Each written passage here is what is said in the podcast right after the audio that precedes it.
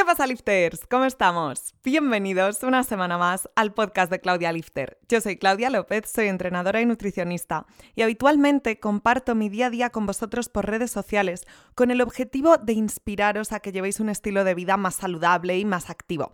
Y creé este podcast para poder compartir con vosotros contenido más educativo y así transmitiros todo lo que sé sobre entrenamiento, nutrición, motivación, cardio, descanso, manejo del estrés, en fin, todo lo que necesitas saber para conseguir tu mejor versión.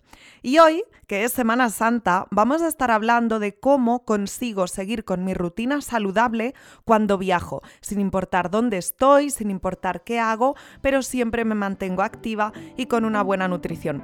Así que dentro intro y vamos a por ello.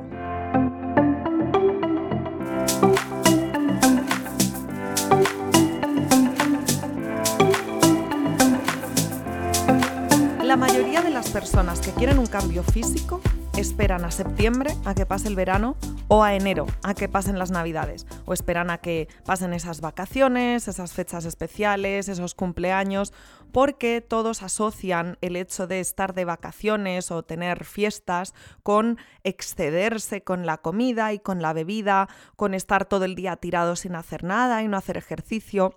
Y esto es algo muy común.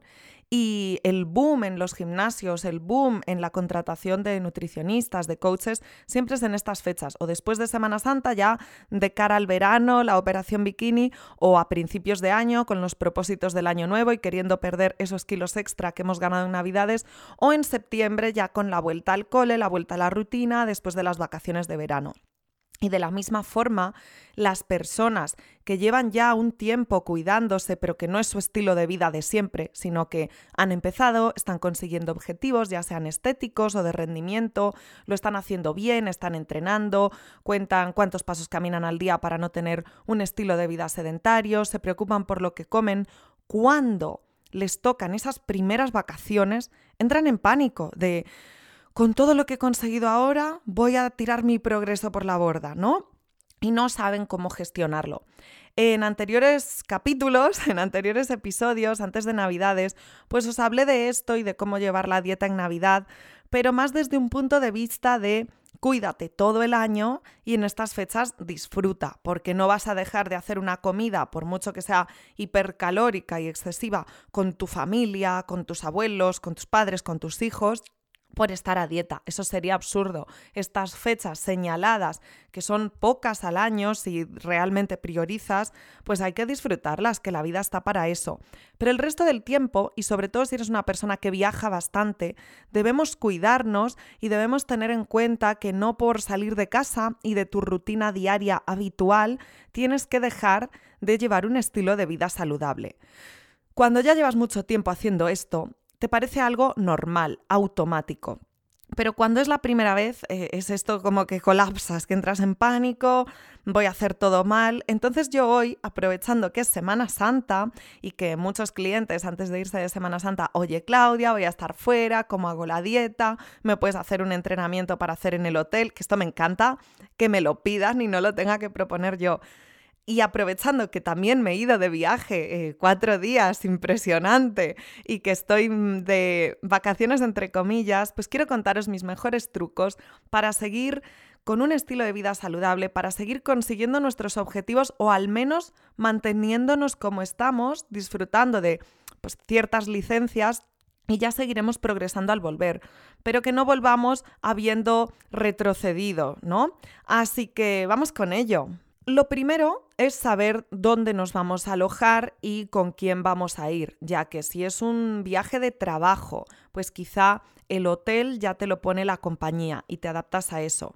Si es un viaje familiar, quizá vamos a un Airbnb, a un chalet, algo que tiene cocina.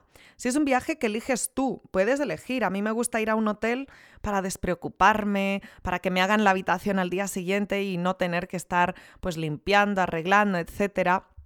Sea donde sea, tienes que saber a dónde vas y en función de eso puedes planear. Yo, por ejemplo, estas vacaciones me he venido a un hotelazo y en la habitación hay minibar.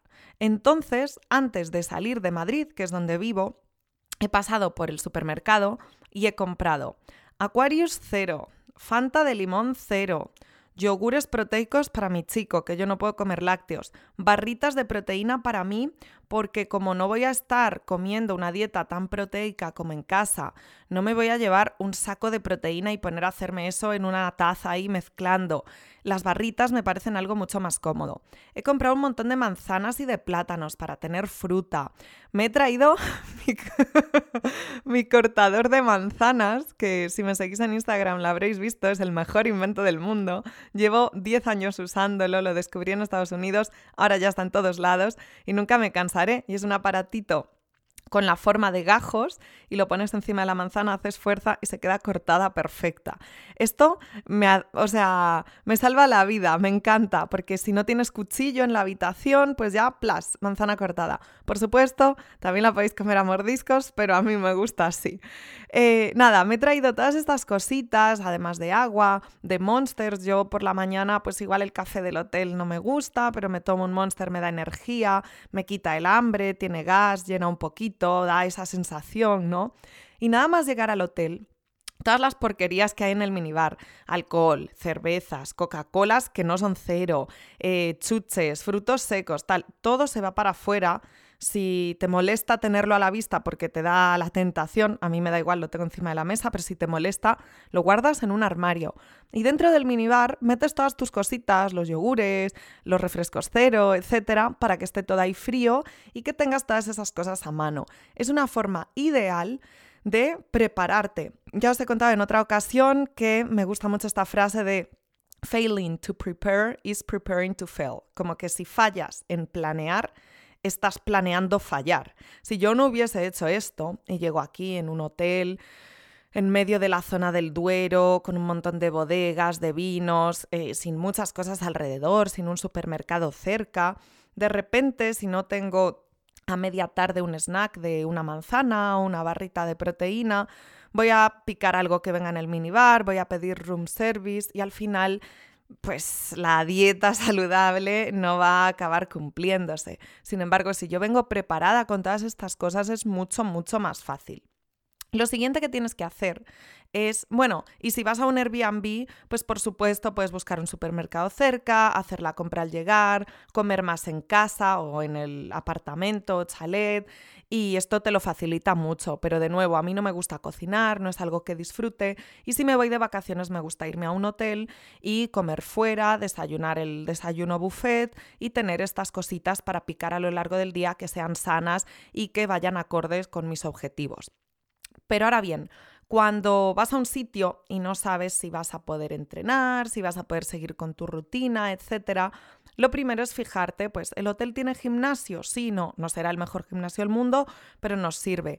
¿Hay actividades al aire libre que pueda hacer que me mantengan activo? Por ejemplo, un paseíto a lo largo de todo el Duero. Por ejemplo, alguna actividad tipo, se me ocurre rappelling, pero esto es algo igual para los más aventureros, tipo escalada, tipo rafting. Si vas a la costa puedes hacer surf, paddle surf, una carrerita por la playa. Hay mil cosas que puedes hacer para disfrutar de la naturaleza, para estar al aire libre, pero mantenerte activo. Y si tú normalmente entrenas de lunes a viernes en el gimnasio y ahora te vas una semana fuera y no haces pesas, no pasa nada, pero tampoco es o pesas o nada, puedes mantenerte activo con otras actividades.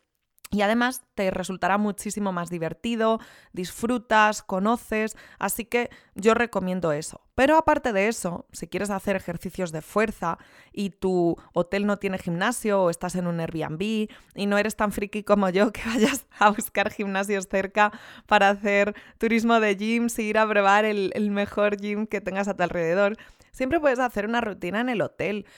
Y haces unas flexiones, unos fondos de tríceps en el sofá o sillón o silla, unas sentadillas, si puedes hacerlas con salto, las haces con salto, unas zancadas, unos abdominales, unas planchas y al final con eso, trabajando con un poquito más de intensidad, puedes meter unos burpees, jumping jacks, etcétera, consigues mantenerte activo. A mí, por ejemplo, esto es algo que me piden muchos clientes, sobre todo este perfil de cliente que viaja mucho por trabajo y que entrenan en la habitación del hotel, se graban, me mandan los vídeos. Y yo flipo, porque hay que tener motivación para hacer eso. A mí me cuesta mucho, acostumbrada a entrenar en un gimnasio, con lo que disfruto yo de hacer pesas, llegar al hotel, que quiero estar de relax y ponerme en la habitación a dar saltos y flexiones, ¿no? Entonces yo siempre busco que el hotel tenga gimnasio y aunque tengan mancuernas hasta 14 kilos y máquinas de cardio y nada más, solo estar en ese ambiente ya me incita a entrenar y esforzarme más que si estoy en la habitación. Y si no, de nuevo, me encanta salir a correr fuera, la naturaleza, buscar otras actividades. Este hotel, por ejemplo, por la tarde ofrece yoga, me encanta. Entonces, estas cosas son formas de mantenerte activo aunque te salgas de tu rutina. Porque no todo es blanco-negro, a tope o paso de todo. Siempre podemos encontrar formas de adaptarnos a la situación, de seguir trabajando de cara a nuestros objetivos, aunque no hagamos todo perfecto. Y después, es muy importante que conozcas el sitio al que vas, que disfrutes de su gastronomía, que aprendas, que vivas la experiencia. Pero si hacemos esto todos los días y nos dejamos llevar porque YOLO, you only live once, si vamos a disfrutar a tope, pues seguro que cuando llegues a tu casa has retrocedido, has ido hacia atrás y tus objetivos pues ahora cuestan más porque hay que ponerse a tope otra vez después de un parón y es más difícil. Entonces, mi sugerencia es que o bien lo planifiques en cada día, el comer menos durante X parte del día para luego hacer una comida especial de ese lugar, o lo planifiques a lo largo de la semana o del número de días que vayas a estar, de forma que cada día te cuides, pero hay un día especial que vas a vivir X experiencia en este restaurante o en lo que sea, y entonces ese día te lo saltes un poco más. De cualquiera de las formas está bien planteado, tienes que buscar qué te funciona a ti. Yo, por ejemplo, y os pongo mi ejemplo para daros ideas, pero siempre nos podemos adaptar a la fase en la que estemos, ya que si estás en volumen, quizá queriendo ganar masa muscular, es todavía más difícil intentar buscar suficiente comida y proteína para llegar a tus requerimientos energéticos, ¿no? Yo estoy en definición ahora perdiendo grasa y entonces tengo que tener muy controladas las calorías que tomo al día. Y esto, cuando comes fuera, es difícil. Entonces, teniendo buffet desayuno en el hotel, pues lo que hago es decir, vale, mi desayuno va a ser más calórico de lo que es habitualmente. Si mi desayuno habitualmente en casa son unas 300-400 calorías, pues en el hotel puede que sean unas 500-600. Entonces, luego las otras comidas que hago a lo largo del día las modifico. Y si yo en casa hago 4 comidas al día, ahora estos días fuera voy a hacer 3. Por un lado es más cómodo a la hora de comer fuera y todo esto, y por otro recorto una comida y entonces esas calorías de esa comida pues ya las meto en el desayuno buffet. Y en el desayuno pues siempre os recomiendo buscar algo de proteína, como pueden ser huevos, como pueden ser lácteos, acompañarlo de fruta para tener suficiente fibra y micronutrientes, ya que muchas veces cuando estamos fuera no comemos tanta fruta y sobre todo vegetales como cuando estamos en casa. Y es muy importante mantener esto para el buen funcionamiento del organismo, para que tu sistema digestivo siga yendo igual de bien. Y también por saciedad, ya que tomar fruta nos hidrata, nos da fibra y eso todo hace que nos sintamos más saciados, más llenos. Entonces, teniendo una fuente de proteína y otra de fruta, luego puedes escoger un poquito en función de tus objetivos, de tus gustos, pero claro, tú vas a un desayuno buffet y yo hoy tenía una tableta enorme, pero como de 1 metro, de turrón artesano con un martillo para cortarla y llevarte el trozo del tamaño que quisieras. Un panel de miel, porque se ve que esta zona es muy típica de miel, de flores, de forma que se iba escurriendo toda la miel y abajo la recolectaba un frasquito del que podías echarte a cucharadas. Toda la bollería que se te ocurra, pero en plan artesanal, rica, buena. Quesos, jamones, de todo. Tenían hasta vino en el desayuno, por favor. Vale que estamos rodeados de bodegas, pero vino en el desayuno, tan mal no estamos. Tenían de todo. Y yo me he pedido un revuelto de huevos, he cogido un puñado de frutos secos y he cogido fruta y he dicho, vale, esto, más un chorrito de aceite que ya calculo que tendrán los huevos y un café solo, es mi desayuno. Y con esto puedo seguir pues manteniendo mi dieta más o menos habitual. Quizá en casa no comería los frutos secos, pero sé que aquí si no los como al desayunar, pues luego voy a tener más hambre porque no voy a hacer esa comida extra que suelo hacer. Pues ya está, lo meto en el desayuno. Si vas a un Airbnb, es muchísimo más fácil tener lo que a ti te apetezca, lo que sueles desayunar y cocinarlo ahí. Pero si vas a un hotel, te recomiendo siempre que te fijes en algo de huevitos o algo de lácteos, o si eres vegano, una fuente de proteína vegetal para tener ese aporte proteico ya por la mañana. Que además está muy estudiado que el hecho de hacer un aporte de proteína por la mañana, cuando llevamos tantas horas durmiendo, sin proteína, sin síntesis proteica, ayuda mucho y beneficia a ganar fuerza y masa muscular o hipertrofia. Así que proteína por la mañana, always. Después, como estamos varios días aquí y nos apetece comer o cenar en algún restaurante rico y probar ciertas cosas, carnes, tal... Lo que hago es que una de las dos comidas no la hago en restaurante porque la otra sí la voy a hacer en restaurante. Entonces, si decido cenar fuera y cenar una cena pues más calórica, más contundente, al mediodía quizá me tomo 2 barritas de proteína y una manzana y ya he tenido un buen desayuno, hago ese snack poco calórico que yo normalmente comería mucho más al mediodía para llegar a la cena sabiendo que a lo largo del día he consumido pocas calorías, imagínate 1000, 1100...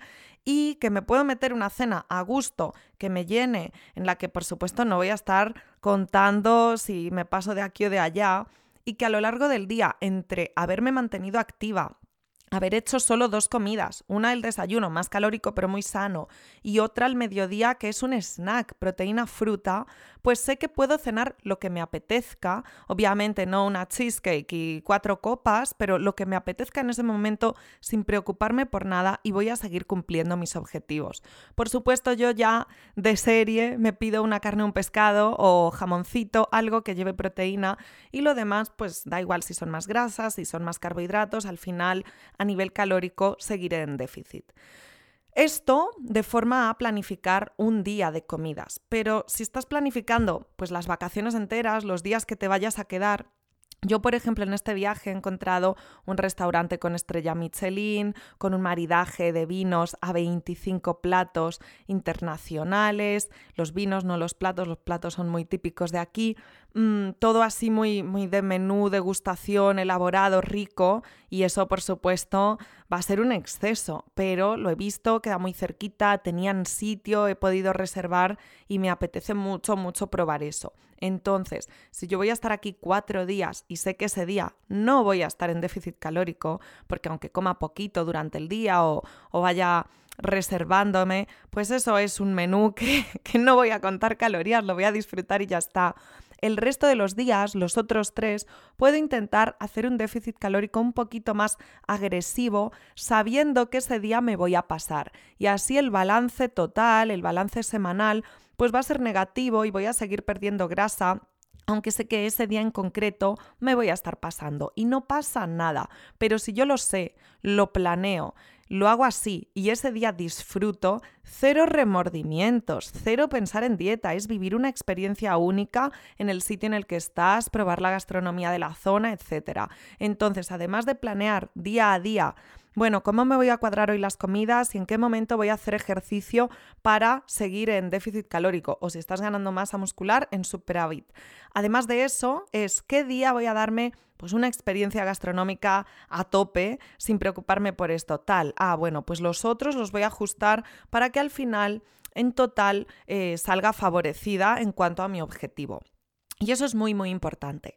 Y luego, por otro lado, está el tema del ejercicio, que esto es importantísimo porque muchas veces, a no ser que seas una persona así un poco hiperactiva como yo, que lo necesitas, si normalmente te tienes que esforzar en hacer ejercicio y te vas de vacaciones, es muy típico desconectar, cambiamos el chip, estoy de vacaciones y solo quiero estar todo el día tirado tomando el sol. Y esto se traduce en un gasto calórico mínimo, porque en tu día a día seguro que te mueves más, tienes más needs, haces más cosas, vas a la compra, friegas la casa, bueno, lo que sea que hagas, te vas a estar moviendo más. Incluso en la oficina, paseíto para aquí, voy a por un café, paseíto para allá, voy al baño. Sin embargo, si estás de vacaciones y te pasas todo el día a la Bartola, no vas a estar teniendo un gasto calórico elevado. Entonces, mi consejo, si te da pereza, es que te lo quites de encima a primera hora del día, que te levantes, no hace falta madrugar, estás de vacaciones Pero te levantas y antes de desayunar incluso, o después, pero antes de irte a la playa, a la piscina, a una excursión, a un monasterio, a una catedral, a hacer turismo, antes de eso, una horita de ejercicio y se acabó. Y luego ya el resto del día disfrútalo, pero ya has cumplido. Porque si lo dejas para, bueno, más tarde, bueno, luego ya vamos a entrenar, bueno, luego ya vamos a dar un paseo. Al final lo que suele pasar es que luego no pasa esto y no haces ejercicio. Así que el truco está en hacerlo a primera hora del día. Y teniendo esto en cuenta, lo que te quiero decir es que es muy importante que te sigas cuidando porque te cuides siempre. Es muy importante que a nivel mental lo lleves bien, que no estés rayado de es que ahora esta comida, ¿cuántas calorías tendrá? No, ya para eso haces bien las cosas el resto del año y de vacaciones disfruta, pero tu salud te va a agradecer que te sigas cuidando. Y cuando llegues a casa, ya sea porque por mucho que lo hagas ha habido un pequeño exceso, ya sea porque coges un avión y quizá hay un poquito más de retención de líquidos con un vuelo largo, la presión, etcétera, sea por el motivo que sea, porque has ido menos al baño y tienes más acumulado a nivel intestinal, lo normal es que si te pesas en ayunas al día siguiente llegar a casa peses más. Es lo normal. Sin embargo, si te pesas 2 días después, quizá te hayas mantenido, quizá peses menos, porque todo vuelve a su orden habitual. Entonces, si eres una persona que se preocupa por esto, no te peses justo cuando llegues a casa. Date 2, 3, 4 días de vuelta a la rutina y luego ya lo vuelves a hacer. Porque a nivel mental es importante ver que estás haciendo las cosas bien, ver buenos resultados y que eso te motive a seguir y a seguir. Entonces, si sabes que vas a hacer algo que te vas a estar machacando, no lo hagas y espérate un poquito y no pasa nada.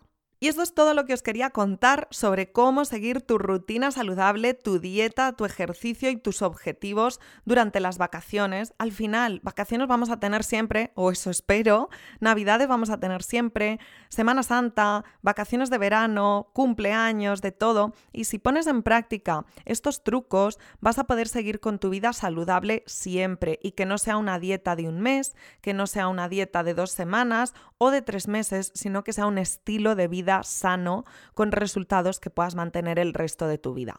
Y esto es todo por hoy, Lifters, y ahora vamos a pasar a contestar vuestras preguntas de la semana, que alguna me ha hecho mucha gracia, porque la primera es, ojalá un podcast sobre Fórmula 1. Bueno, yo no soy quien para hacer un podcast sobre esto. Yo la Fórmula 1 la veo en DAZN, no sé si se emite en algún sitio más en España. Es uno de los deportes que más me gusta ver, o quizá el que más, y espero ir este año al Gran Premio en España, Barcelona, porque, bueno, mucho hype, mucho hype. La siguiente pregunta nos la hace Kike, dice, si estoy en plan de déficit calórico, ¿hasta qué punto es recomendable la hipertrofia? Bueno, Kike, el episodio anterior, la semana pasada, hablamos de fuerza e hipertrofia y te explico todas las diferencias. Hacer un entrenamiento de hipertrofia es muy beneficioso siempre porque vas a estar estimulando tu masa muscular y tiene muchísimos beneficios tanto a nivel físico, estético como para la salud.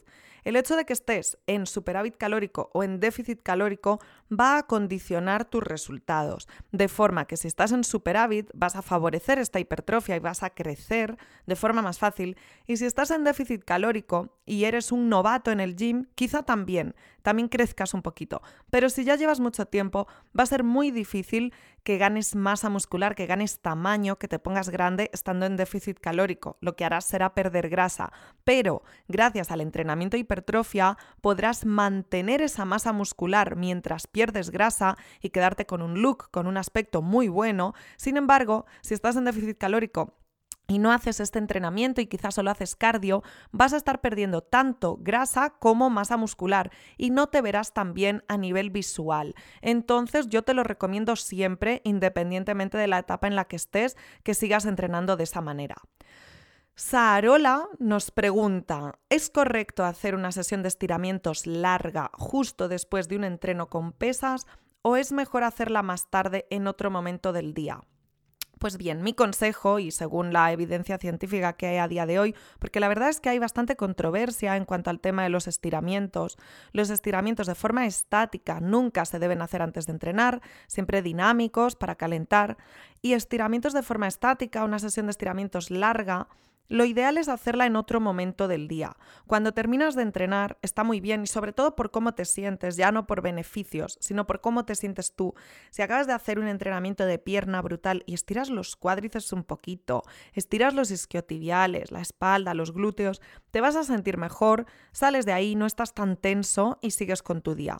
Ahora bien, si quieres hacer una sesión de estiramientos larga y la haces justo después de un entrenamiento de pesas, en el momento en el que tus músculos están más contraídos, más tensos, te va a costar mucho más.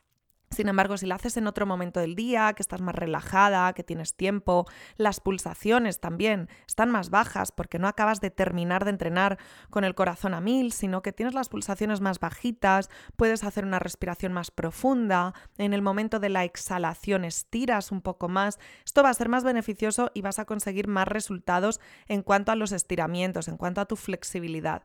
Pero no pasa nada porque estires al acabar de entrenar.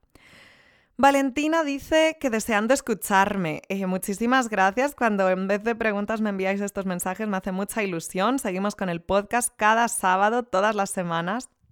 Y Lara Obama me pregunta si me siento feliz con mi nuevo trabajo. Pues bien, mi nuevo trabajo es un trabajo más, porque sigo haciendo mi viejo trabajo. Yo soy coach online de entrenamiento y nutrición, siempre que os hablo de mis clientes y todo esto son clientes online, y además trabajo como creadora de contenido, tanto para mí misma como con este podcast y mis redes sociales, como para otras marcas. La que podéis ver en Instagram habitualmente es Décimas, pero también trabajo para un par más, y lo que hago es crear vídeos, hacer guiones, contactar influencers para entrevistar, un poquito toda la programación, dirijo un equipito, digo equipito, son un equipazo, pero bueno, es pequeño por ahora. Y la verdad es que me gusta muchísimo, lo disfruto mucho.